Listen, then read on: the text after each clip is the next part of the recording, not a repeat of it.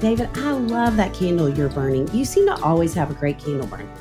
I am very aware of how a room smells. When you've spent over a decade with a 75 pound Labrador retriever and two teenage boys, you start to worry that your house smells like the inside of a gym bag. I would imagine so. You know what I wish we'd had for the last decade? What? That Puro Air purifier we now own and use all the time. I love my Puro Air too. Did you know that indoor air quality can be up to 100 times dirtier than outdoor air? Yes, I lived with two teenage boys. I can 100% testify to that. In 30 minutes, this device will remove allergens, dust, smoke, dander, and gases from the room. Gases from a preteen boy? I'm dreading when my nephews start making those gases. Just you wait. Thankfully, Puro Air uses a stronger type of filter called HEPA 14 that filters pollutants at a microscopic level and is backed by scientists from Harvard and MIT. You wouldn't drink unfiltered tap water, so why would you breathe unfiltered air? Thanks to my Puro Air purifier, I feel like I can breathe again. Check it out at getpuroair.com. That's G E T P U R O A I R.com. One more time, getpuroair.com. Check it out now.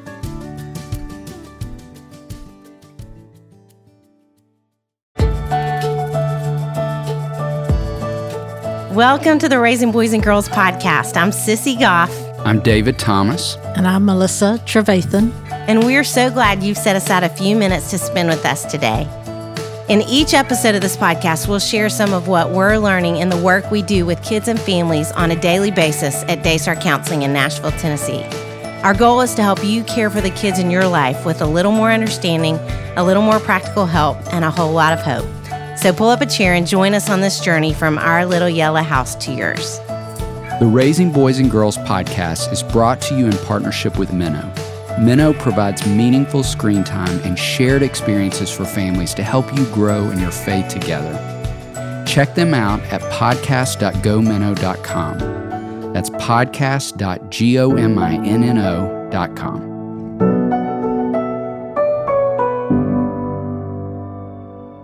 Rachel Cruze is a number one New York Times bestselling author, financial expert, and host of The Rachel Cruze Show.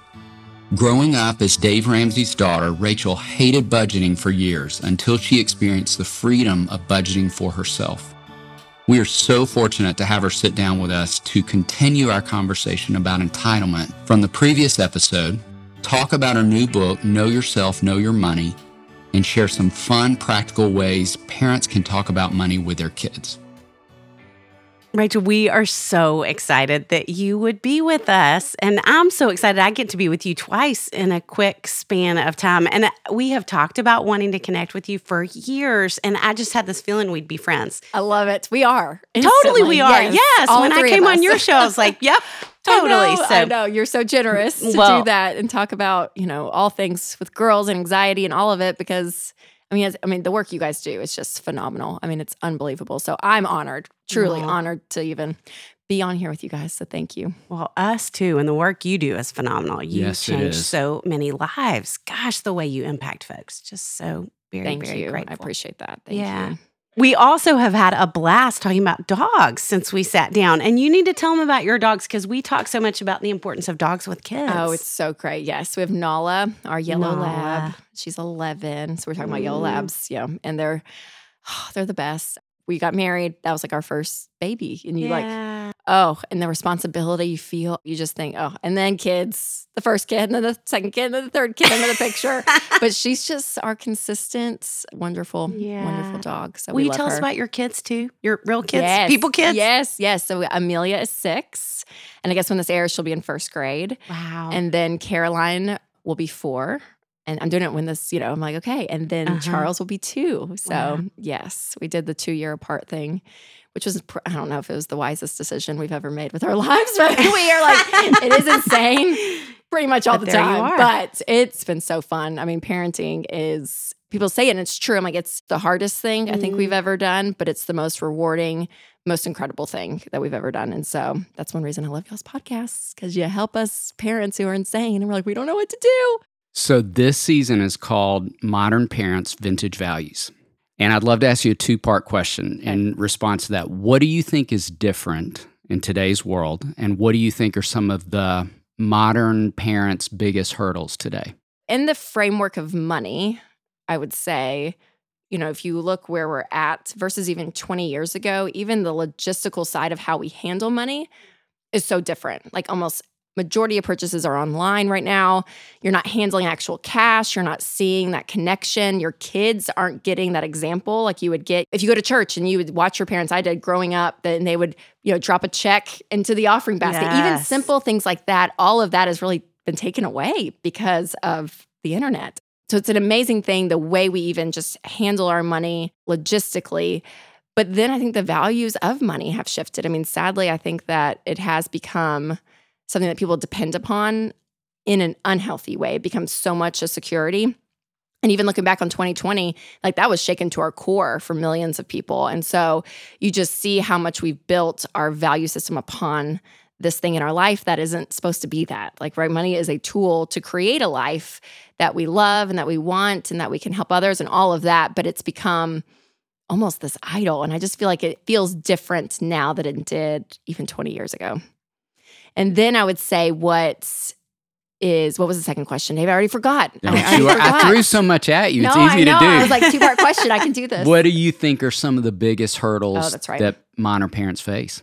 You guys are better experts on this, but social media, I think, plays such a huge role. I mean, the comparison game, the idea of instant gratification, seeing something, and you can just as you even just scroll what your mind does when you see something, even as adults, right? I mean, let alone our kids, but as adults that we want and you see it and then you can go to the next thing and the next thing and the next thing and so it's just so overwhelming and it detaches this idea of again going back to the idea that you can just online shop of seeing something you want you know 20 years ago in a magazine and then having to go to a store you know there's time between mm. that i mean even like the dopamine hit of like yes. i want to spend i want to spend actually can't occur because you actually have to go and take time to go purchase something and now it's just constant and so you layer so that true. on top on and then kids, their perspective of just seeing what everyone has. And of course, we all know social media is your best foot forward and they're seeing the best of everything. And mm. it's just really difficult from a lifestyle perspective trying to teach them what life looks like because mm. it seems like, you know,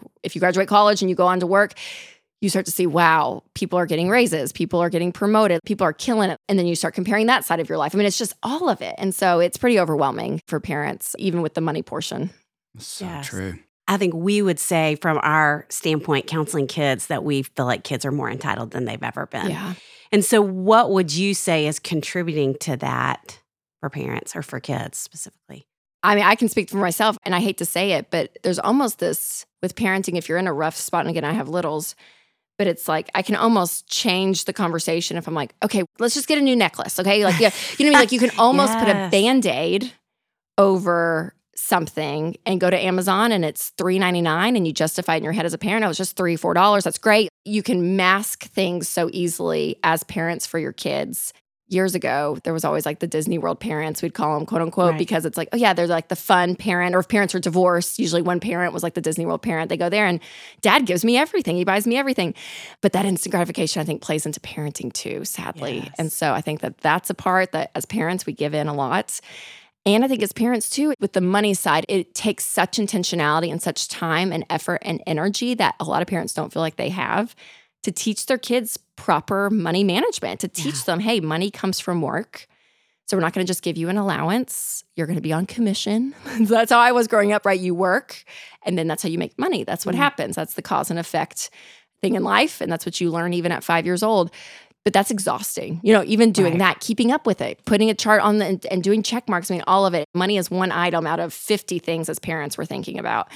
And so putting the time and the effort in it can be so tiring. And I think parents just don't feel like they have the capacity mm. or the margin to do that. And so that's one thing I really do encourage parents that it's not a legalistic mindset and it doesn't have to take hours and hours and hours and hours. In fact, your example is so huge. Like more is caught than taught. And yes how you're handling money as a parent speaks even louder than what you're just specifically teaching your kids on a tactical level. Mm.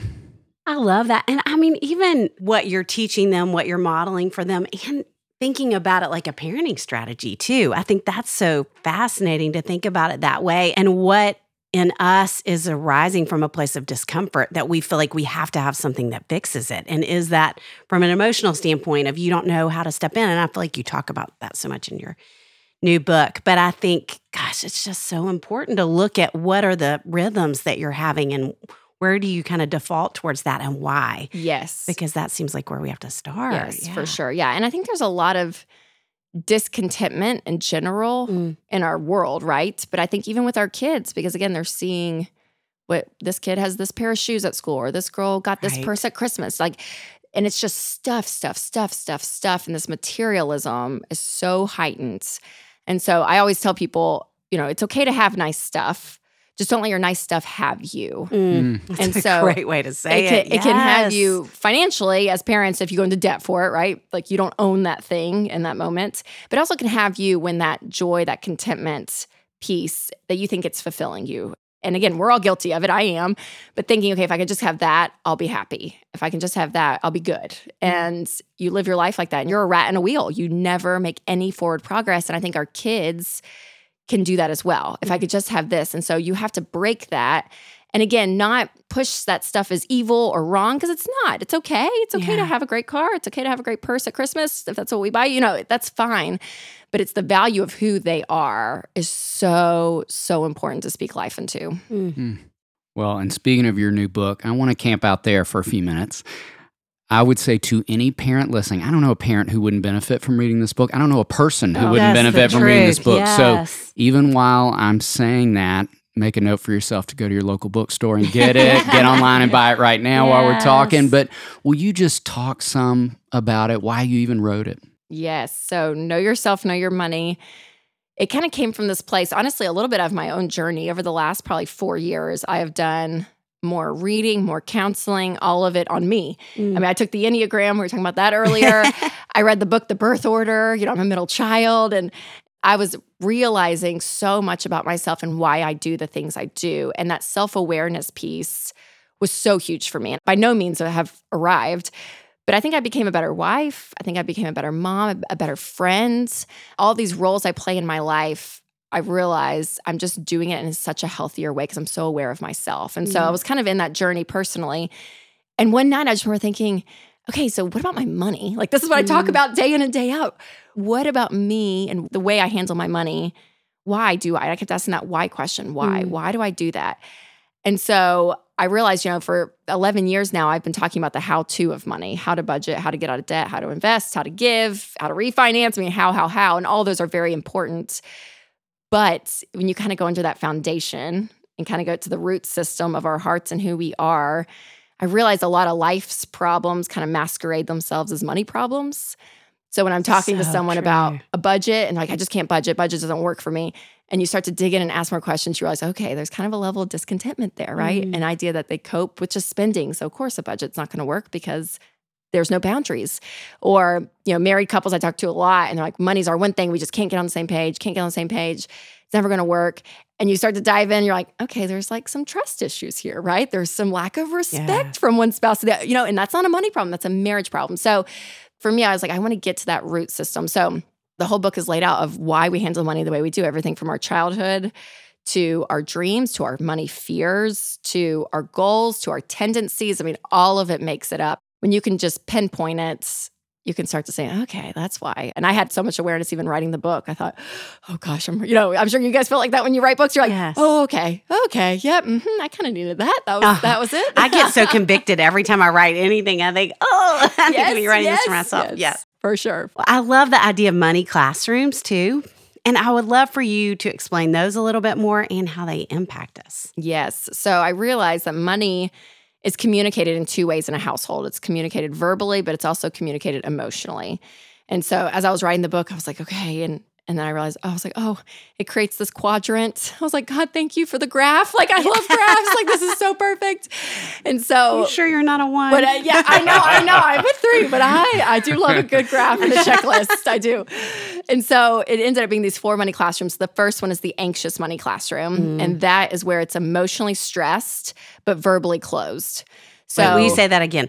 So emotionally, emotionally stressed, verbally, verbally closed. closed. So wow. money's not talked about, but you can sense it. I mean, even as a child, you can feel the tension in the air. you know something isn't right and but no one says a word about it mm. so you mm. kind of grow up in that anxious money classroom and then classroom two is the unstable money classroom and this is where it's emotionally stressed and verbally open so if you grew up in this classroom lots of money fights you probably heard your parents have the same money fight over and over and over and over again one parent you know if you grew up in a single home probably you know was bashing a friend about money you know it's just this talking about money but it was all in a stressed pressured environment so that unstable environment Classroom three is the unaware money classroom. So this is where it's emotionally calm, but verbally closed. So this classroom, your head's kind of in the sand. You never even probably thought about money growing up and you graduated, got off on your own, and you realize, I have no clue how money works. No one said anything to me about it, but it's not a big deal. And then you realize, oh, this is way more complicated and a big deal. And then classroom four is the secure money classroom. And so this is where it's emotionally calm, but verbally open. So this is where I challenge all my readers. I'm like, I want everyone in their current family to move to that fourth money classroom where you can talk about money openly. And it doesn't mean you have a ton of it. You could have mm. $10, you could have 10 million, but it's the idea that it's communicated. It's talked about and, and talked about tactically, again, like we said earlier, working, giving, saving, spending, all these mm. basic principles, but also the emotional side of money, you know, that contentment we're talking about, the entitlement, generosity, all of that is talked about. And then it's emotionally calm. So that means as parents, you probably have you need control over money in order to create that calm environment. So that means yes. you're on a plan. You know what's happening. Again, even if the money's tight, you at least have a level of control because you know what's going on. Mm. The Raising Boys and Girls podcast is brought to you in partnership with Minno. Did you know that Minno has an award winning children's Bible written by VeggieTales creator Phil Vischer? The Minno Laugh and Grow Bible for Kids is more than a children's Bible storybook. It's a deep, engaging, and whimsical gospel experience. Each Bible story is vividly illustrated, takes just minutes to read, and includes a family connection to encourage readers to learn, talk, and pray together. Find out more at shop.gominno.com. That's shop.gominno.com.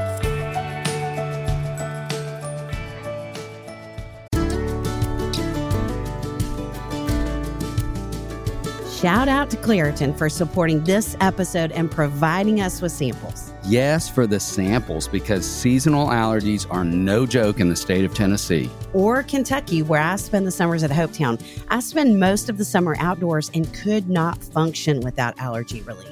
Luckily, for those of us who live with the symptoms of allergies, we can live Claritin Clear with Claritin D. This double action combination of prescription strength allergy medicine and the best decongestant available. Relieves sneezing, a runny nose, itchy and watery eyes, an itchy nose and throat, and sinus congestion and pressure with ease. You just described my exact state in waking up, minus the need for coffee. I've been taking Claritin D for my allergies for years, and it's been an absolute life changer. I can be outside with the kids at camp without my eyes watering like a fountain, and I can speak without feeling like a frog has jumped into my throat. But at Hopetown, a frog could jump into your boat or your bed, and Claritin can't really help with that. That's true, but they've got allergies covered. Ready to live life as if you don't have allergies? It's time to live Claritin Clear. Fast and powerful relief is just a quick trip away. Find Claritin D at the pharmacy counter. Ask for Claritin D at your local pharmacy counter. You don't even need a prescription. Go to Claritin.com right now for a discount so you can live Claritin Clear. Use as directed.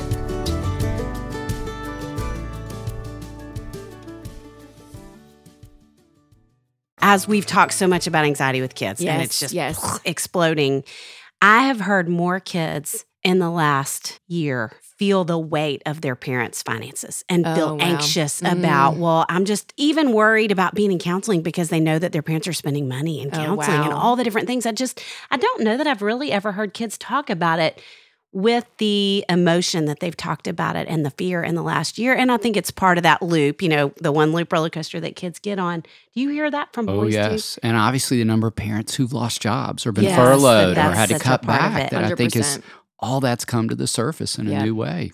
I just am curious how you would say parents can talk about it, how much to share with kids. I feel like that's so important. Yes, well, that's what I was going to say. I was about so to where answer. Our worlds combine. Yes, I love we it. Are one mind. Yeah, there you go. I was like, I'm about to answer the question you're going to ask. So this phrase has always stuck with me with parenting is, is share but don't scare. Oh, that's good. And so there's a we level. can say that about everything. Yeah, that's right. That's right. You can take it. I, Yeah. I stole it from someone. I don't even know who I took it from. I would give them credit, but I don't know who it was. And I don't think it's an age thing. I think it's a level of knowing your kids Mm. on an emotional level what they can handle. So obviously, you're not going to go to your six year old and tell them you're being foreclosed on, right? We're having to move, you know, I mean, like we're going to be smart about it. And so knowing your kids, I think, is really key. So I think that there's a level of opening up if your lifestyle is going to change. So for the parent that lost a job or was furloughed or is in a totally different financial situation than they were before 2020, and the lifestyle is going to change. You are going to cut back. You may not go on vacation this year. I mean, things are going to look different. Yeah. And again, y'all are the parenting experts, but I would recommend parents communicate those expectations beforehand mm-hmm. and just say, hey, here's what it's going to look like. Mom and dad have you. You're good. So you good. are good. Don't you worry. Everything's going to be taken care of. But we may not do pizza night every Friday night. You know, we may just be going out to eat once a week. We may not do the beach trip. You know what I mean? Like, Yeah. but it, but it's all going to be okay. And I think too, there's kind of a beauty that came out of a lot of hard, sad, dark things came out of 2020. But I think one thing it pushed forward for a lot of people, and as parents specifically, for me, I was like, I've realized that I want to put my time and my attention and my money on things that money can't buy. Mm. So if you took money out of the picture, what does that leave you with, right? And as a parent, it leaves you with your children. If you're married, your marriage. If you're spiritual, your spiritual walk, your health, taking care of your body. I mean, these things that you just can't buy. And putting time and energy into those things Mm. versus even vacations are great. I think they're awesome, and I think families need to take them. I think it's wonderful. But I feel like we look to the future so much on our calendars. Like, okay, that vacation's going to work, or we're going to upgrade cars in one year, and and that's going to make everything better, right? It goes back to this idea that things are going to fulfill us, and mm-hmm. so that goes off to our kids. And so I think when you have to pull back as a parent financially communicating that, but also see it as a gift. I mean, there's a time where you're like, man. As a family, we get to do things we never would have done because we don't have the resources right now to go do the mm-hmm. things we would have done. Mm. It's great. That's great. So great. Well, and even building on that, as parents, we want the best for our kids. How can we make sure that they grow up with healthy money habits? Yeah, this is a big one. you know, I think with money specifically, parents can label their kids so easily as like the good or bad ones with money. So I talk about in the book tendencies, seven money tendencies I write about, and I made sure that none of them are good or bad. I just want it to be the scale, right? And so there can be unhealthiness on the extremes of all of these tendencies, but there's not a good or a bad one. It's just who you are. So for instance, one's a spender and saver. So as a parent, you probably know that with your kids. If they get money, you know the ones that just burn a hole through their pocket and they just spend, and the ones that save. And I was the spender. I was the one that I mean, I would have literally a dollar, you guys, and we'd be checking out the grocery store. And I'm like, "How much bubble gum can I get, mom?" And she's like, Rachel, just like walk out and not buy something." I mean, I just naturally was that spender. And I think in the financial space, people shame a little bit. Oh, mm-hmm. you're you're not a saver. Oh well, I'm like, no, I'm a spender, but I save. I can still make these habits in my life and be wise with money, but it's still who I am, and that's okay. And so, so I think with parents knowing your kids' tendencies with money and just celebrating that again on the extremes, it can go unhealthy. If a spender, if I spend everything I make, I'm gonna be broke, and we don't want that. But understanding, okay, this is who they are. So I think that that's big. We said it earlier, but more is caught than taught. I mean. Mm. Gosh, your kids are watching you. So many of my money memories are not shockingly. Dave Ramsey did not sit us down and have like these budget summits every year. Like that didn't happen. You know, we didn't have any of that. It was just in the ebb and flow of life and Mm. watching them and asking questions or them just mentioning things here and there. I mean, it was just so organic. And so I think for parents, their example is still, it's going to be huge. If you had to say three things that you think parents can do to instill a sense of gratitude and responsibility financially with kids, what are three things you would pick? So we are talking about contentment earlier. And I think that there's kind of these three main buckets and it's more emotional. I love tactical things. When I Mhm. go more emotional, it's kind of hard for me sometimes, but I think it's important. It's a spirit that I think you can really form in your home.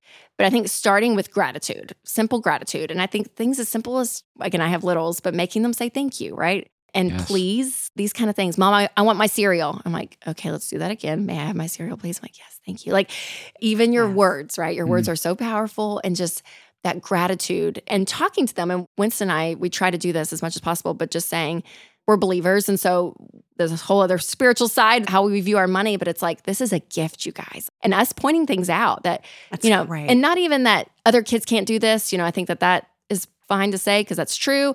But also just like, guys, this is so special and such a gift. Like God has blessed us so much. So that gratitude piece is so key. And then once you kind of have that, and again, as adults, I even have to work on this, but once you have that foundation, moving to humility, I think is really important. And I love what Rick Warren says about humility. He said, humility is not thinking less of yourself, but it's thinking of yourself less. Mm-hmm. And so teaching our kids that, that the world is not an axis that runs to the middle of their head, right? That there are other people. Yes. There are other needs. And that's part of what money is. Part of money is giving. And so that humility piece. So once you're grateful for what you have, being able to look up and see the world and say, okay, there's things in need. And so as a family, be giving, be giving as a family. I think it's mm-hmm. one of mm. the greatest gifts you can give your kids in the serving and the monetary, I mean, all of it. But making that a spirit in your home and that humility is breed because it's like, yeah, wow, like I don't have to put myself down in it, but man, life is not all about me. How can I serve and give to others? And then I think that's kind of what leads into that contentment piece. Mm that we were talking about earlier. And, and that contentment is not laziness or apathy, but it really is this peace that God has you where He has you, or you are where you are for a reason. So, all that, again, it's more that emotional side, but I think those three buckets are something that parents can really focus on. And I think all of that breeds a sense of that gratitude and that generosity, all of it. But it's, again, something to kind of think through and, yes. and, it takes work. And so I know it's another thing on parents' plates, but I think it is a really important thing because Andy Andrews said, and I love this quote, he said, You're not just trying to raise good kids, you're trying to raise kids to be good adults. Mm-hmm. So, what do you want them to be as an adult and kind of instilling that? And yeah, we all hate adults that are selfish and greedy and, you know, not fun to go to dinner with because all they do is talk about themselves. You know, we know those people. And so, how do you cultivate a child that it's not all about them? Mm. mm. I love that. You talked about your three amazing kids a little earlier. What would you say is something they're teaching you right now? Oh gosh, they teach us a lot. You know, I hate this, but it's just true. It's the season of life we're in that it is like a day at a time for us. So it's like, okay, you wake up, you do breakfast, you get them ready for school, you get them out the door, you come home. You know, if I've been working that day, you know, you're trying to get dinner going, you get dinner, you get baths. If there's a gymnastics night, you know, or something else, you're doing that and you're going to bed and it's like, oh, so it's almost like the life can get sucked out of you because you're just going, it seems like just one thing after the other. And there's, and again, my season of parenting is so physical. It's high chairs and it's still diapers and it's backpacks and packing lunches. I mean, it's just getting them dressed. You know, two of them thankfully can now dress themselves, which I'm, that's a great gift. But like, you know, like you're just, you're just moving a lot. And so you're just tired. And so one thing that kids, all kids do, they just insert fun and goofiness. I mean, even just their little prayers at night, I mean, they just make you laugh. I mean, it's just, I'm like, man, the levity that they can bring to us is such a gift, such a gift. And Winston and I, we try to be intentional just having fun. You know, even the other night, someone tossed food. And so I just threw it right back at them. And they're like, what? Mom just threw food at me? And then we started laughing. They threw food. You know what I mean? It was kind of this back and forth. And they're like, what? And I was like, Winston, we're being fun right now. Yes, I'll have to clean up the kitchen, but like, this is fun. They're having fun. And so, yeah, so that's something that they always teach us is just the levity and the fun in life.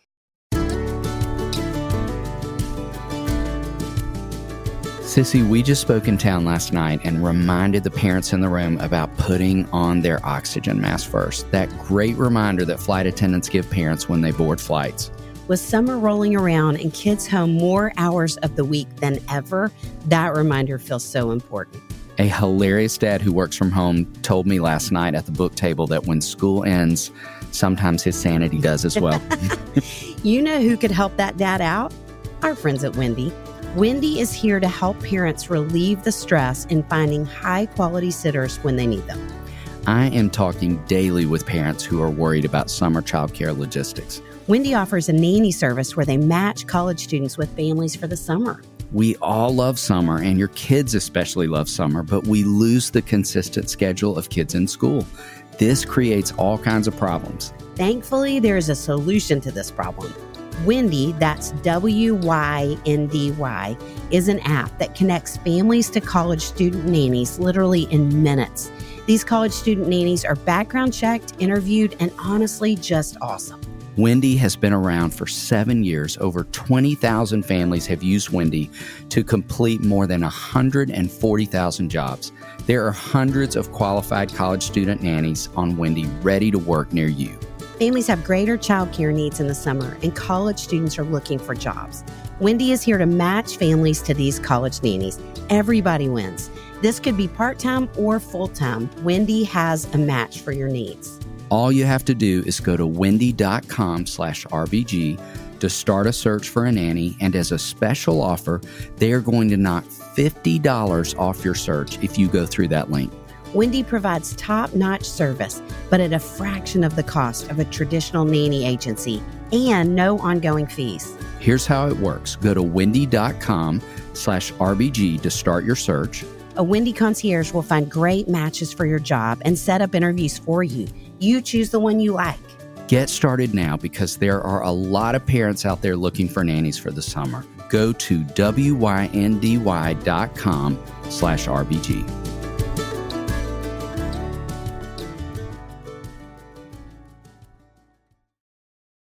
Okay, you've said a lot of great ones of these already, but just backing up, if you had to say like two or three of your overarching guiding principles as a parent, what would you say? Oh man. Winston and I have been intentional with this. And it's probably our generation. I don't know what it is, but I'm like, I want my kids to emotionally, I want to be connected to them emotionally.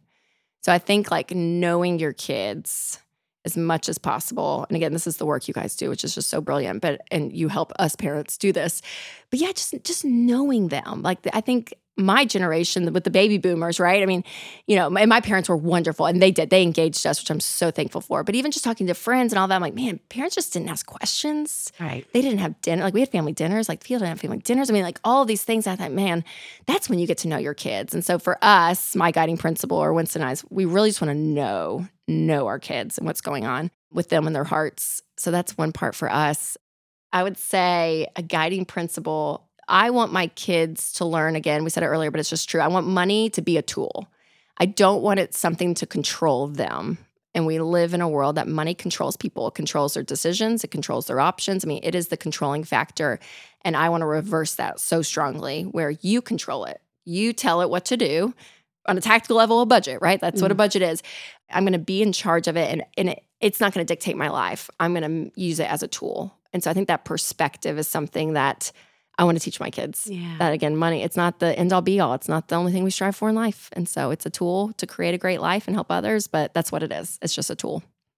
That great desire of yours, it could change the game for yeah. so many families. Just listening to you say that and thinking about what it's like to sit, as we discussed earlier, on the other side of the couch from kids who are feeling the weight of that when yeah. it is controlling their parents in certain ways. Mm-hmm. So I just can't tell you enough times how important the work you're doing mm. is and how I think it's going to impact generations. So yes. it really is such an honor that you would carve out time and space to be with us today. You've no idea how grateful we are for you and your work. And we love to end the time in a different space, kind of a uh, moving from the substantive to the silly. And if there had been a line item in my budget since birth, it would have been for tacos. That one really has never changed from decade to decade.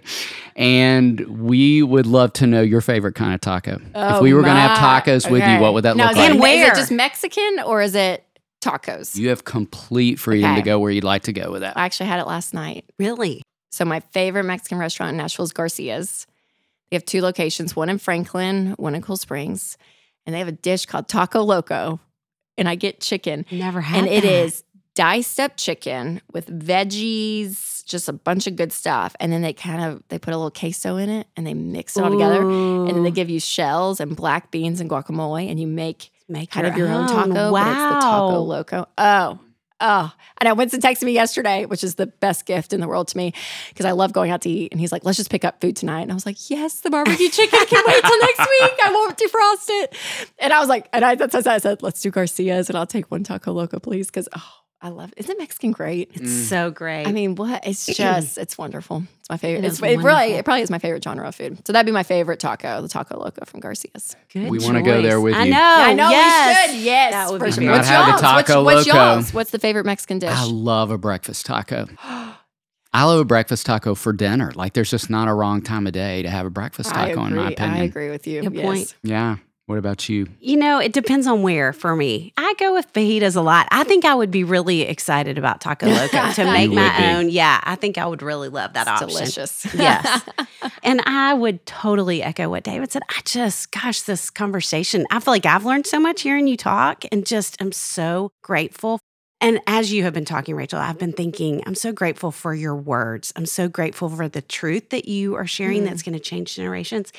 And I'm so grateful for your heart in it. I mean, mm-hmm. you have this amazing money is one of the hardest things in the world to talk about. Mm-hmm. And you have this humility as you're talking about that and graciousness and warmth that I think it makes these hard truths so palatable and so accessible for people. And I just, gosh, it is so obvious that God picked you to do exactly what you're doing right now. And just that you are sharing that voice with us and that we get to sit in the room with you is such a gift. So thank you. Absolutely. Well, thank you guys again. It's an honor. The work you guys do is wonderful. So we can just go round and round right like back at it. Yes. wonderful. we'll do it. Yeah, yeah.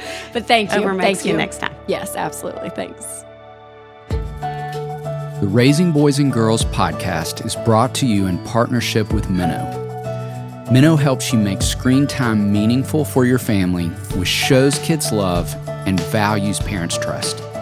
Check them out at podcast.gominno.com. That's podcast.gominno.com. It's our joy to bring the experience and insight we gain through our work beyond the walls of the Daystar House. Join us next time for more help and hope as you continue your journey of raising boys and girls.